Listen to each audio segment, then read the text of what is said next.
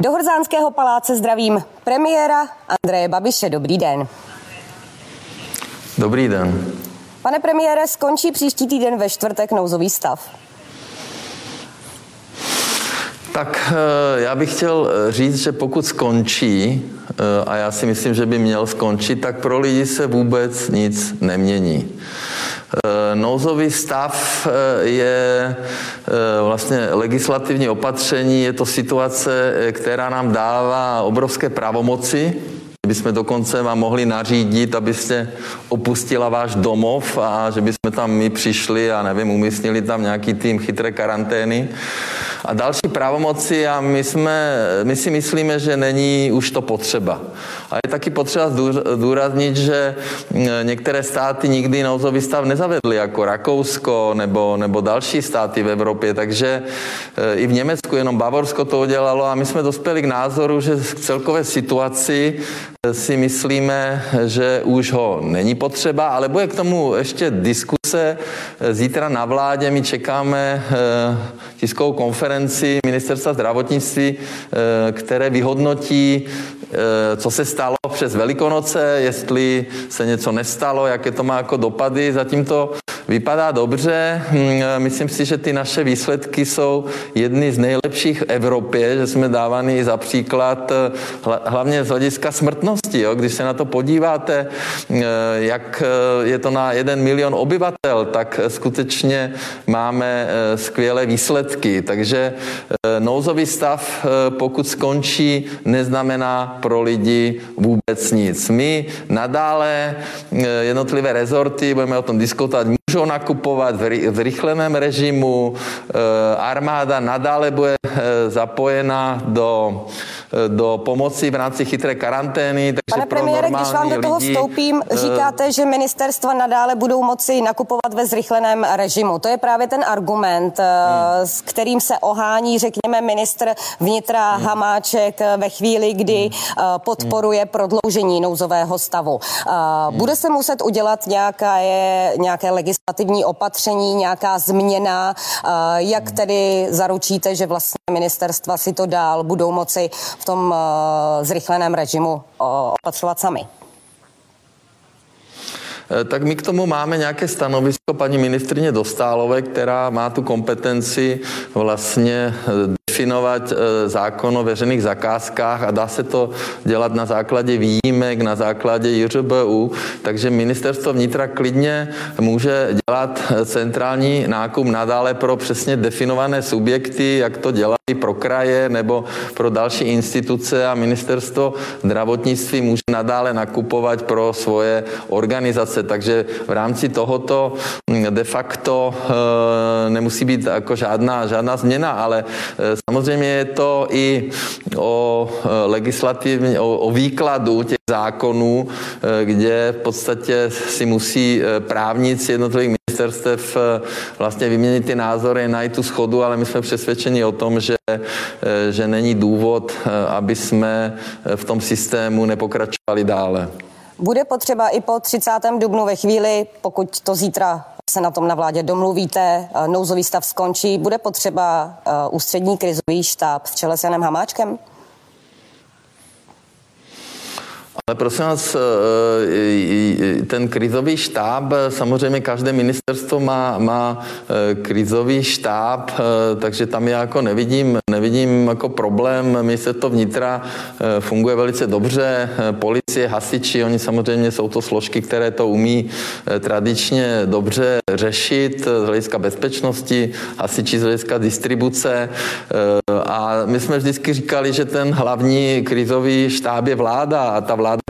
komunikuje, my, my spolu e, mluvíme, e, takže ano, tady máme nějaký jiný názor, ale e, v podstatě z hlediska opatření, co se týká lidí, se nic zásadního nemění.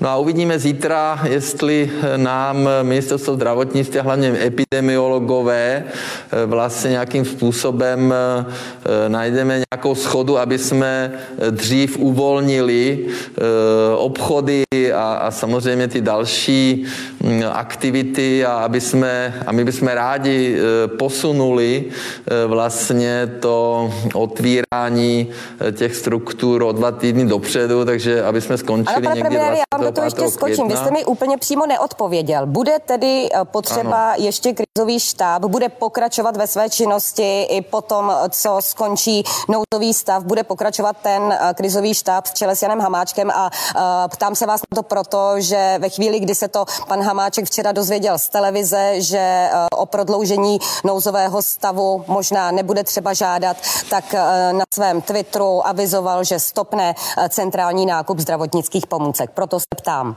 bude tedy pokračovat krizový štáb ve své činnosti v takové jako doposud? Um, naše vláda má dva poradní orgány v rámci uh, ty pandemie koronaviru. A to je uh, krizový štáb, který vede ministr vnitra. Ten hlavně dělá uh, distribuci, hlavně dělá nákup, stará se o bezpečnost, realizuje samozřejmě rozhodnutí ministerstva vnitra. A potom máme ten štáb, který vede profesor Primula a to je ten štáb chytré karantény a který řeší samozřejmě ty zdravotnické věci. Je, je to otázka dohody, prosím vás, já o to nemám s tím žádný problém, jako eh, jde o to, aby eh, jsme tady neměli nějaké dvě paralelní struktury, ale znovu opakují, hlavní rozhodnutí dělá vláda a vláda, pokud, eh, pokud by někdo žádal o prodloužení, ale já jsem přesvědčen, že není potřeba, tak by to byla vláda, a ne krizový štáb. Takže eh, to vyjádření pana Hamáčka včera na Twitteru, že stopuje dodávky navzdory tomu, že vy nějakým způsobem předpokládáte, že v tom ministerstvo bude pokračovat, tak bylo unáhlené podle vás? Tak eh, pan Hamáček reagoval možno nějak moc rychle. Eh, asi my jsme o tom ještě diskutovali, já jsem mu volal, on má nějaký názor, já jsem požádal všechny ministry, aby se mi vyjádřili eh, do včera eh, do 12 hodin písemně eh, a pro mě samozřejmě velice důležitý, hlavně ministr zdravotnictví, tak ten vychází z toho, že není potřeba ten nouzový stav a znovu opakuji, de facto se nic zásadního nebude měnit, akurát my ztratíme nějaké kompetence, které jako lidem vadili. Například, že jsme přikazovali, aby naši studenti lékařských fakult museli někde pracovat. No tak když teďka budou studovat a připravovat se na příští povolání lékařů, tak eh, možná to bude jako lepší. Takže my tím pádem eh, i, i ztrácíme ty kompetence, které kritizovala i veřejnost, i opozice. Mně to vůbec nevadí. My jsme nikdy tady neosilovali o nějaké kompetence, které bychom zneužili e, proti občanům, nebo mluvilo se o ohrožení vůbec ústavy a demokracie a takové jako nesmysly, takže v tomhle směru my zítra určitě k tomu povedeme debatu já jsem přesvědčen, že pana, pana ministra Hamáčka přesvědčím, že prodloužení nozového stavu není, není potřeba, protože v reálném životě pro lidi se nic nemění. Já nevidím souvislost mezi nouzovým stavem a rozvolňováním, tam, no, protože hlavní slovo samozřejmě budou mít epidemiologové, ale ty nám tentokrát skutečně musí jasně říct, jak to vidí do budoucnosti, aby my jsme taky dali nějakou vizi. E, my skutečně se snažíme dát do ekonomiky a lidem maximum peněz. Nech si všichni vzpomenou, jak to bylo před deseti lety, když byla krize. Tehda vláda nedala nikomu nic, ani živnostníkům, ani firmám, ani podnikatelům, ani OSVČ, nikomu vůbec nic. My dáváme stovky miliard, my jsme si našetřili, máme nízké zadlužení, jedno z nejmenších. Mimochodem jen pro vaši informaci, dneska český stát vlastně prodával dluhopisy a poptávka byla 102 miliard a prodali jsme jenom 74, takže náš, náš kredit, náš rating je fantastický, je skvělý a to je práce, kterou jsme mi tady vykonali eh, v podstatě od roku 2014. Pane, Takže pane premiére, když směru... budeme bavit o tom rozvolňování opatření, jak už jste o něm začal hmm. mluvit sám. Vy sám jste řekl, že pokud zítra na tiskové konferenci ministerstva zdravotnictví zazní pozitivní výhledy, dobrá čísla, že je možné uvažovat o urychlení vlastně toho harmonogramu postupného uvolňování. Jak by to urychlení mohlo konkrétně vypadat? Jaké máte scénáře? Já ho mám teď před sebou, tak můžete být konkrétní. Tak my jsme ten jeden scénář oznámili a tam vlastně to končí to rozvolňování 8. června. E, takže my si myslíme, že by se to dalo posunout dva týdny dopředu, takže 8. červen by se změnil na 25. května e, a potom tam byl, myslím, 11. květen, takže to by se všechno posunulo.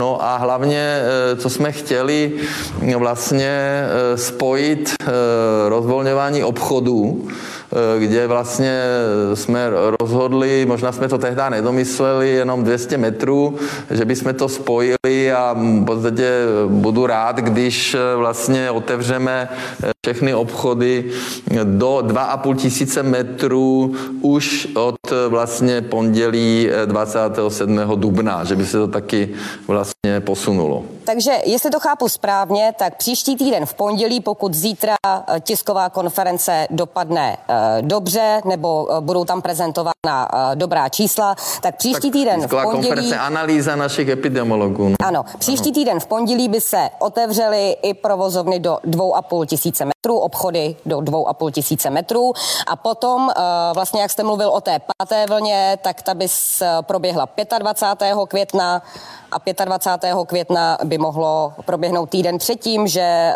by vlastně i ta frekvence, tam jsou mezi druhou a třetí vlnou a mezi třetí a čtvrtou, eh, je tam vlastně týden, čas, kdy se mělo vyhodnocovat, jak hmm. opatření fungují, tak ten by se ztratil a ty vlny by šly po týdnu, je to tak, nebo by se sloučily? Ano, my bychom, eh, ten interval 14 dní zůstane, akurát to všechno posuneme eh, tím, že bychom končili s rozvolňováním 25. Eh, května a důležité je vlastně, že my tady říkáme ano, svoboda, ale zodpovědnost. Já jsem dneska měl rozhovor s premiéři V4, potom jsem mluvil sám se slovenským premiérem, který vlastně zavedli to, že do prodejní může být zákazník 1 na 25 metrů čtverečních. A ten jejich výsledek je takový, že de facto e, návštěvnost obchodu e, se znížila o 40%, ale zároveň lidi si nakoupili, e, takže vlastně ten obrat a, a ten nákup zůstal stejný, akorát, že tam mají méně, méně vlastně klientů a menší riziko vlastně nákazy. Takže o tom budeme diskutovat, ale to musí říct epidemiologové. Já jsem přesvědčen, že všichni, kteří kteří provozují obchody, restaurace a tak dále, kadeřnictví a nevím co všechno, e, určitě budou odpovědní a budou aktivní a sami udělají maximum pro to, aby se jim nestalo, že nějakým způsobem e, e, vlastně by došlo k nákaze v jejich zařízení. To by pro ně bylo samozřejmě velice špatně, tak jsem, já věřím našim lidem, že budou odpovědní a proto my s Havlíčkem prosazujeme tenhle plán, který ještě nebyl diskutován ani na vládě a samozřejmě a, ani s našimi epidemiology. Ale myslíme si, že když vidíme a dá se říct, že Rakousko je nějakým e, jako prvním průkopníkem, když jejich smrtnost, to znamená úmrtí na, na, na jeden milion obyvatel je podstatně horší e, u nich než, než u nás. Když se, e, když se na to podívám, tak u nich zemřelo 57 lidí na milion obyvatel, u nás je to, u nás je to 19 20, takže v tomhle směru jsme jedni z nejlepších a e, myslím si, že je potřeba poděkovat všem našim zdravotníkům a taky i ministerstvu zdravotnictví, hygienikům a všem, kteří to skutečně zvládli skvěle, ale o tom se nějak už e, málo mluví, protože když to začalo, všichni jsme měli strach, no teďka to vypadá dobře, tak je plno kritiky, ale myslím si, že není na místě. Pane premiére, ještě jednou pro naše diváky. Třetí vlna 11. května by se tedy mohla posunout. Zítra to projednáte zřejmě na vládě na 27. dubna, takže mimo těch provozoven eh, podle vašich informací eh, do 2,5 tisíce metrů by se jednalo i o autoškoly, posilovny, fitness centra a potom ta pátá vlna by se přesunula do 25. května do té čtvrté vlny s tím, že mezi, řekněme, potom už druhou a třetí vlnou by byly ty dva týdny na vyhodnocení. Tak jste to myslel? Ano, já teď to nemám eh, na očích, ale 8.6. Eh, bychom přesunuli na 25. května a ano. tohle by se posunulo eh, na, na 11. května, ano, takže, takže 25. 11. a ty obchody bychom chtěli od pondělí 27. dubna do 2,5 tisíce metrů spojit vlastně 27. A, a toho původně toho 11. To je naše představa, ale jestli epidemiologové a ministerstvo zdravotnictví a samozřejmě i, i, i náš koaliční partner s tím budou souhlasit, tak eh, to se uvidí. Ale znovu opakuji, když skončí nouzový stav pro lidi se nic nemění. Já jsem přesvědčen, že ani pro jednotlivé kompetence ministrů jsme jeden tým.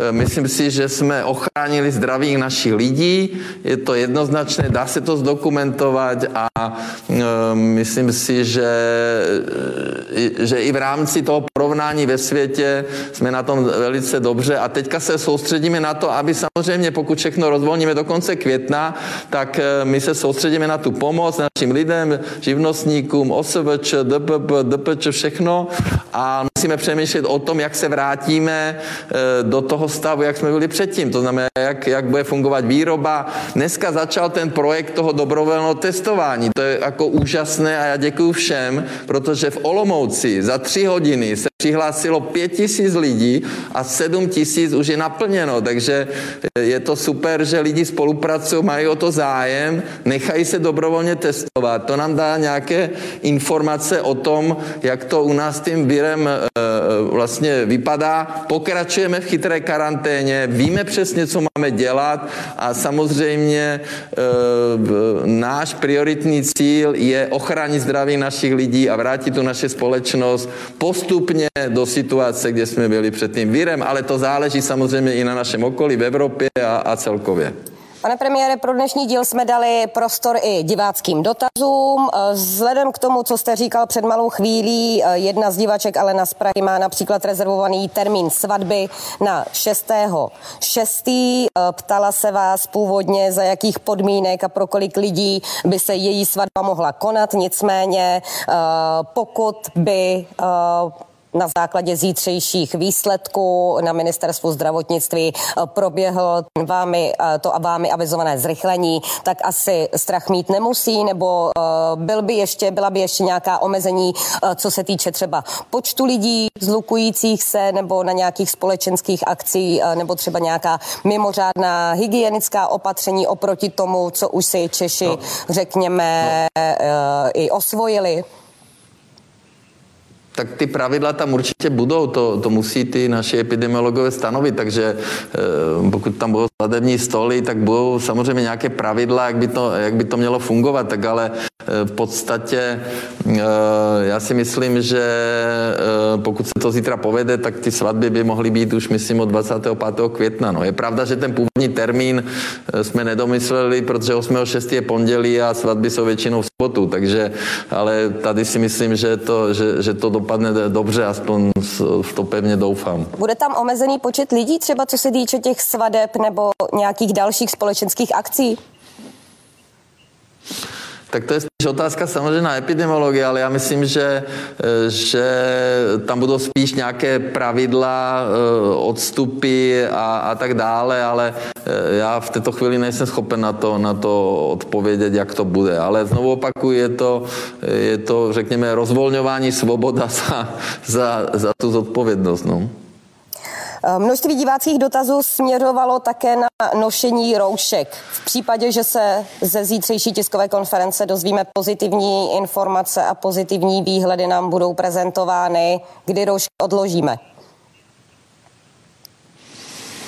Tak to je skutečně otázka, na kterou nemám, nemám odpověď. To se jako omlouvám.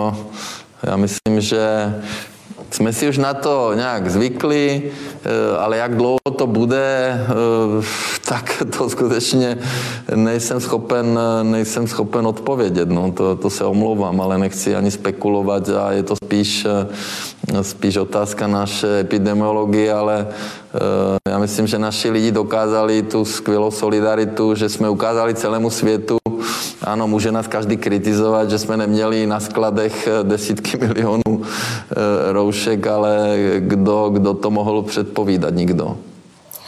Další divácké dotazy se točí okolo otevřených hranic eh, a to není jenom otázka dovolených, ale také eh, třeba návštěv příbuzných. Eh, Jana Strenčina píše, skoro celou rodinu máme na Moravě a v Praze, přestože chápeme nutnost opatření, kdy se budeme moci vidět. Podobný dotaz divačka Lenka K., která žije 15 kilometrů od slovenských hranic a na Slovensku má přítele, ptá se na to samé. Neviděli se vlastně od poloviny března.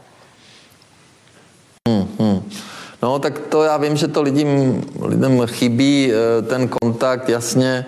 Eh, já bych poprosil o trochu trpělivosti. My stále máme to omezení, to znamená, že my nemůžeme chodit ani na dovolené v rámci České republiky a náš zájem je hlavně znormalizovat ty poměry u nás, u nás doma. My zítra budeme řešit na vládě, eh, co se týká nějak pohybu osob, budeme řešit vlastně, když naše firmy posílají techniky do zahraničí, nebo když přicházejí ze zahraničí, nebo pendlery a tak dále, ale samozřejmě z hlediska spojování rodin nebo nějakých eh, eh, vlastně výjimek. Eh, my budeme diskutovat o možnosti, že by i ministři mohli mít nějakou kompetenci a v nějakých případech vlastně poskytnout nějaké výjimky, takže budeme o tom přemýšlet, ale v této chvíli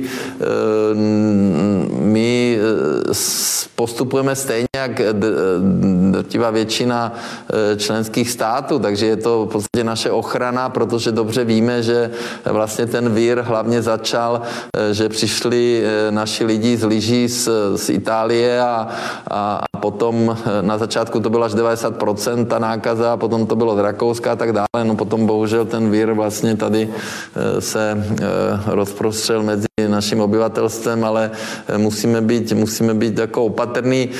Ano, na Slovensku to vypadá až zázračně dobře, Eh, takže i Slovensko dneska dokonce eh, je na tom, eh, má tvrdší podmínky než my. Já jsem minulý minulý týden se mě ptali na, na, na pohřeb na, vlastně na Slovensku, ale tam v podstatě dokonce stát určuje místo, kam jdete.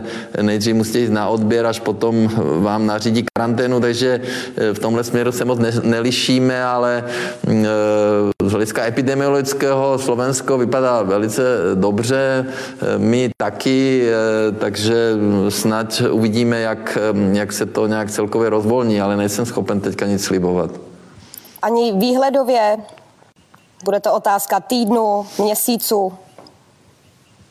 Ne, fakt, jako já nechci, protože e, není to ani na mě, je to zodpovědnost epidemiologů, ale e, my máme samozřejmě zájem e, a Slovensko je vlastně druhá největší destinace našich lidí. Jo. Každý rok tam jde 690 tisíc e, lidí, e, cestovní ruch a, a všechno, takže e, já, já nevím, jak to bude, ale když samozřejmě se to bude postupně otvírat, tak e, ta, tahle destinace asi je, je, je, je je nám nejblíž celkově. No.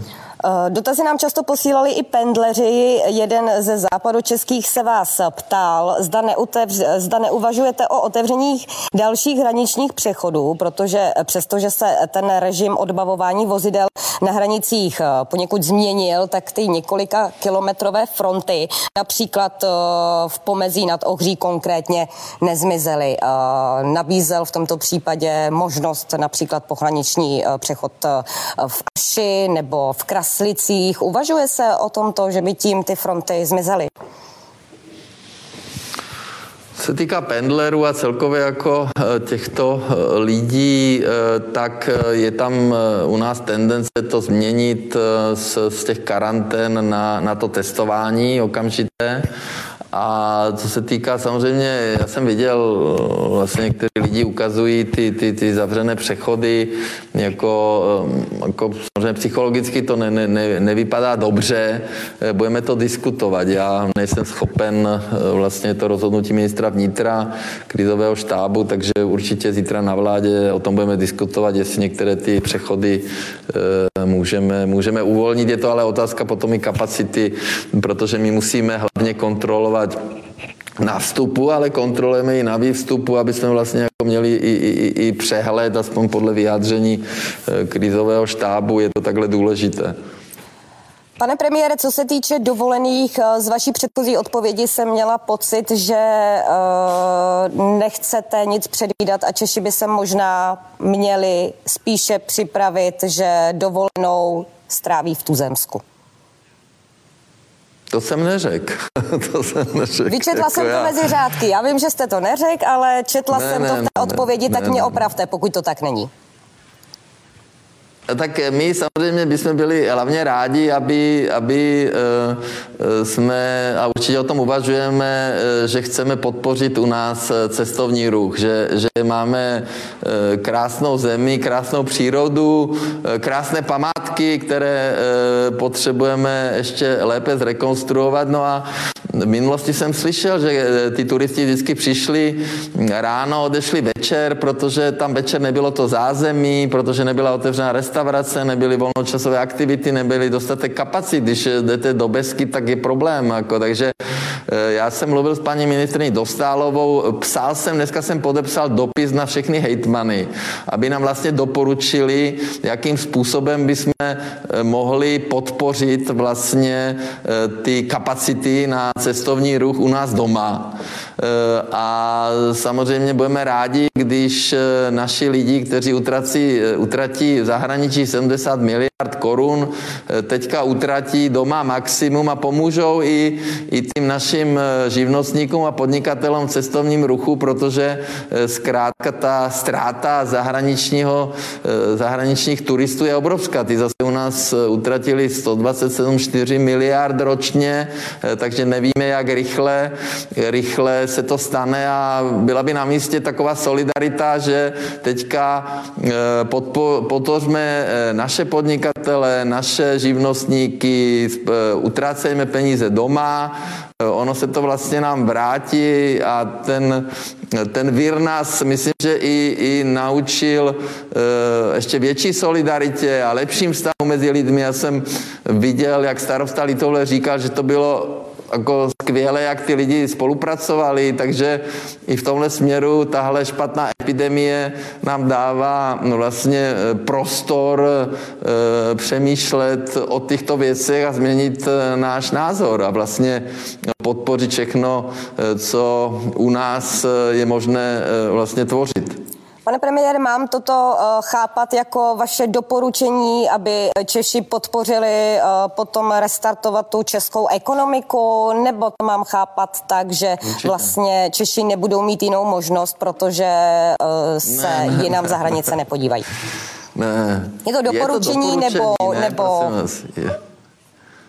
Ne, je to určitě doporučení a e, v této chvíli e, samozřejmě e, víme, do Prahy vlastně lítají jenom linky z Bulharska, Ukrajiny a Běloruska, takže vlastně je to taková situace, musíme zvládnout ten vír, ale tím, že jsme na tom dobře a vlastně budeme to otvírat, tak za ten čas, jak se to všechno znormalizuje, proč by naši lidi nemohli vlastně, a myslím si, že by měli podpořit, eh, že bychom se podpořili sami sebe eh, vlastně, eh, protože si myslím, že je to důležité a že je to další takový projev solidarity, že to spolu zvládneme. Pane premiére, v souvislosti s letními dovolenými eh, v těchto dnech krystalizuje problém s cestovními kancelářemi. Na naší redakci se eh, poměrně hromadně obraceli klienti cestovních kanceláří, kteří tvrdí, dokládají to, dokládají to vlastně komunikacemi, že cestovní kanceláře eh, ve chvíli, kdy oni zaplatili třeba zálohu na dovolenou, tak cestovní kanceláře je nutili doplatit celou výši té částky a teprve potom to bylo, tím bylo podmíněno, že oni vlastně dostanou, že budou mít vůbec nárok na ty takzvané vouchery, které se nedávno schválily. Pokud ovšem jsem správně poslouchala to, co se schválilo, ten návrh, tak bylo to ale zamýšleno jinak. Určitě, určitě. Já tady mám na to podklad od paní ministrině Dostálové a jednoznačně bylo, že pro zájezdy, které mm, s termínem zahájení 20. února do 31.8. Eh, cestovní kancelář by měla eh, vydat voucher na zájezd, ale jenom ten, který odpovídá části zaplacené ceny, takže ty eh, cestovky by neměly nutit do do doplacení ty ceny a my teďka chystáme nějaký program, aby jsme podpořili cestovní kanceláře, takže, takže ty vouchery, které vlastně jsme umožnili, je na to, aby ten voucher byl rovný ty zaplacené zálohy a cestovky by měly, neměly nutit vlastně lidi, aby, aby, aby doplatili ten zbytek. Jak si tedy vykládáte, že není, není to otázka jedné cestovní kanceláře, ale že si některé ty cestovní kanceláře vyložili eh, ten zákon po svém a že vlastně do toho ty klienty, řekněme, tlačí. Je ten zákon napsán dobře?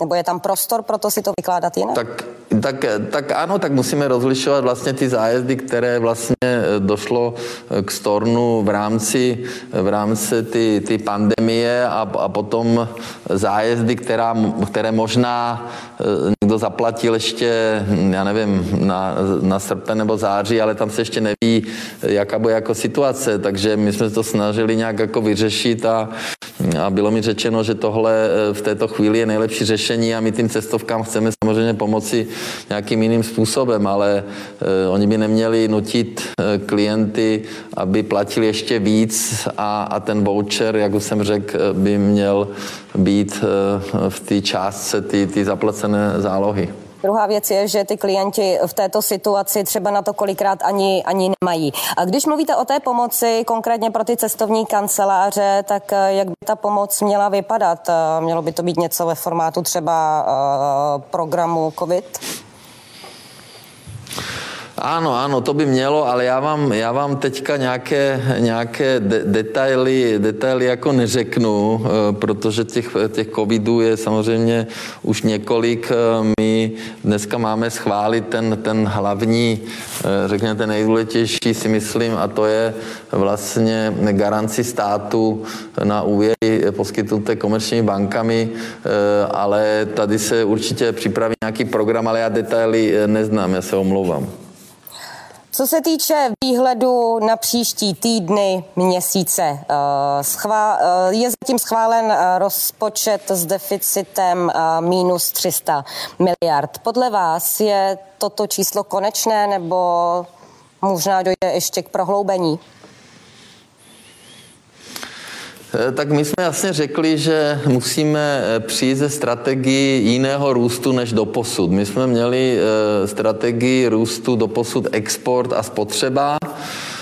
A samozřejmě teď ten export, když vyexportujeme 87% našeho ADP, tak nezáleží jenom na nás a, a samozřejmě nám dělá starosti automobilový průmysl. Zítra je Evropská rada, kde teda vystupují všichni premiéři, prezidenti a budu apelovat na Evropskou komisi, aby skutečně v rámci Green Dealu e, vlastně nenutila automobilky do těch opatření, které je podle mého názoru ekonomicky poškozují, i ty opatření z hlediska emisné povolenky a tak dále, aby jsme místo toho Green Dealu hlavně e, přemýšleli o obnově našeho průmyslu, ale to neznamená, že e, naše vláda nebude respektovat a pracovat na ty klimatické změně, ale pro nás to znamená voda. To znamená, že my eh, teďka jsme uložili ministrině Šilerové k 34. ukáže plnění rozpočtu, ukáže nároky, vlastně ten rozpočet budeme dělat znovu a budeme chtít eh, prosadit všechno, co má stavební povolení. U paní Dostálové je to 9,3 miliardy, to je hlavně pro obce, různé ty programy, u, u ministra Brabce je to 3,5 miliardy na, na boj se suchem, u, u ministra Tomana je to myslím až 10 miliard, to je vlastně ty vodárenské soustavy, propojování, vodní nádrže, kůrovec, ano, takže my musíme vlastně absolutně preferovat teďka investice, stavebnictví, ano, my pokračujeme ve stavbách dálnic, obchvatu, důležité, aby parlament přijal tu novou 416, aby jsme mohli stavět rychleji a taky, aby jsme uspíšili rekodifikaci stavebního práva. Zřejmě se bude muset eh, v blízké době myslet i na nějaké úspory. Eh, vy už jste avizoval eh, stopku některým armádním zakázkám. Podle mých informací například i rezort zemědělství se bude muset obejít bez některých, bez financí na některé projekty, že tam budou škrty. Tak které rezorty to ve svých rozpočtech pocítí nejvíce, to šetření? No tak eh, to já teďka ne, nevím, samozřejmě budeme hledat ty úspory. Eh, ten vír nás taky naučil eh, nějaký, řekněme, úsporný komunikaci, takže možná budeme komunikovat i nadále a tím ušetříme, že někdo bude jezdit do Prahy a, a, a tak dále. I z hlediska zahraničních cest, z hlediska provozu a taky si myslím, že díky té epidemii jsme pokročili v digitalizaci. To, co děláme s tou chytrou karanténou, to by se normálně dělalo eh, asi několik let, ale teďka to děláme za pár týdnů, takže to jsou všechno věci, které eh, chceme uspíšit a, a samozřejmě ten prostor pro úspory eh, ve státní správě je, je, je vždycky. Takže je třeba i co se týče platů politiků, zmrazí se? Je, jasně, jasně, ale já znovu opakuju, že od listopadu 2013 všechno já posílám vím, samoživitelka, takže já ale, jsem blbý případ. Ale no. ne všichni poslanci, ministři to takhle ano. dělají. Já vím, no, že vy svůj plat posíláte. To, no, já jsem to ve sněmovně zkoušel několikrát, ale zatím e, to nikdo nevyslyšel, takže já můžu znovu ale... vyzvat všechny senátory. Jste ve vládě, máte tam většinu. dneska Uh, jasně, jasně, no tak já to ještě jednou zkusím, no, ale můžem vás říct, že my od toho, a teďka samozřejmě my jsme tady na to, aby jsme pracovali, ale mm, eh, od toho vlastně 1. března, kdy vlastně se vyskytl první pozitivní eh, případ eh, koronaviru, u nás jsme jeli až do Velikonoc de facto online, i v noci, sedm dní v týdnu, ale jasně, já, já osobně si nemám problém, protože já jsem takový atypický, atypický politik. Já jsem poslal celkově asi 10,5 miliona, všechno, co jsem viděl, politice samoživitelkám, ale, ale o mě nejde, ale určitě by to bylo fajn, hlavně eh, u Senátu i v parlamentu, protože nemají tolik práce a bohužel ten Senát z naší opozici spíš nám, nám škodí nebo má nápady, které jsou proti zájmům občanů, ale uh, Pane nevím, premiére, diváky zeptat, mimo, se mimo... zeptat pana Vystrčila. Diváky mimo tohoto konkrétně zajímalo i jestli platí slib eh, navyšování penzí i v příštím roce. Jestli to současná Samozřejmě. situace neměnila. Samozřejmě, platí. že to platí Dobře. a dneska, uh, slevy dneska na ne, ne, abych to dořekl, dneska dělal Senát a opozice všechno proto, aby našim důchodcům vzali peníze. Slevy a my jsme zůstanou. to prosadili, že zkrátka splníme. Prosím? Slevy na jízdné, jestli také počítáte s tím, že zůstanou. Další divácký dotaz. Samozřejmě. Máme to na první straně programu prohlášení vlády.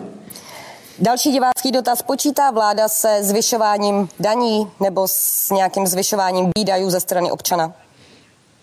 Nepočítá. Určitě nepočítá. E, my jsme zasedli poprvé jako nerv a musím říct, že tam byly velice dobré nápady, e, i například pan Jurajda nebo pan Prokop ohledně sociálního pojištění, jak je tam prostor e, nějak pomoci firmám, ale my daně určitě nechceme navyšovat, nikdy jsme nenavyšovali, naopak jsme znižovali a není důvod teď nějakým způsobem tuto situaci zneužít. Pane premiére, poslední věc, kdy se podle vašich odhadů Česko může vrátit k normálu do těch kolejí, eh, ve kterých eh, jelo před eh, vypuknutím epidemie? To vám neřeknu, ale já jsem přesvědčen o tom, že, eh, že Češi dokázali, jaký jsou skvělý, kreativní a šikovný národ. Jo? A já jsem přesvědčen, že porovnání s jinými zeměmi v Evropě, že výjdeme z toho velice dobře a že ta budoucnost je u nás a že se dokážeme znovu eh, přizpůsobit ty situace a že, že, že na tom budeme perspektivně velice dobře. Teďka se krátkodobě zadlužíme, ale dlouhodobě si myslím, že určitě budeme dobrým příkladem pro ostatní země.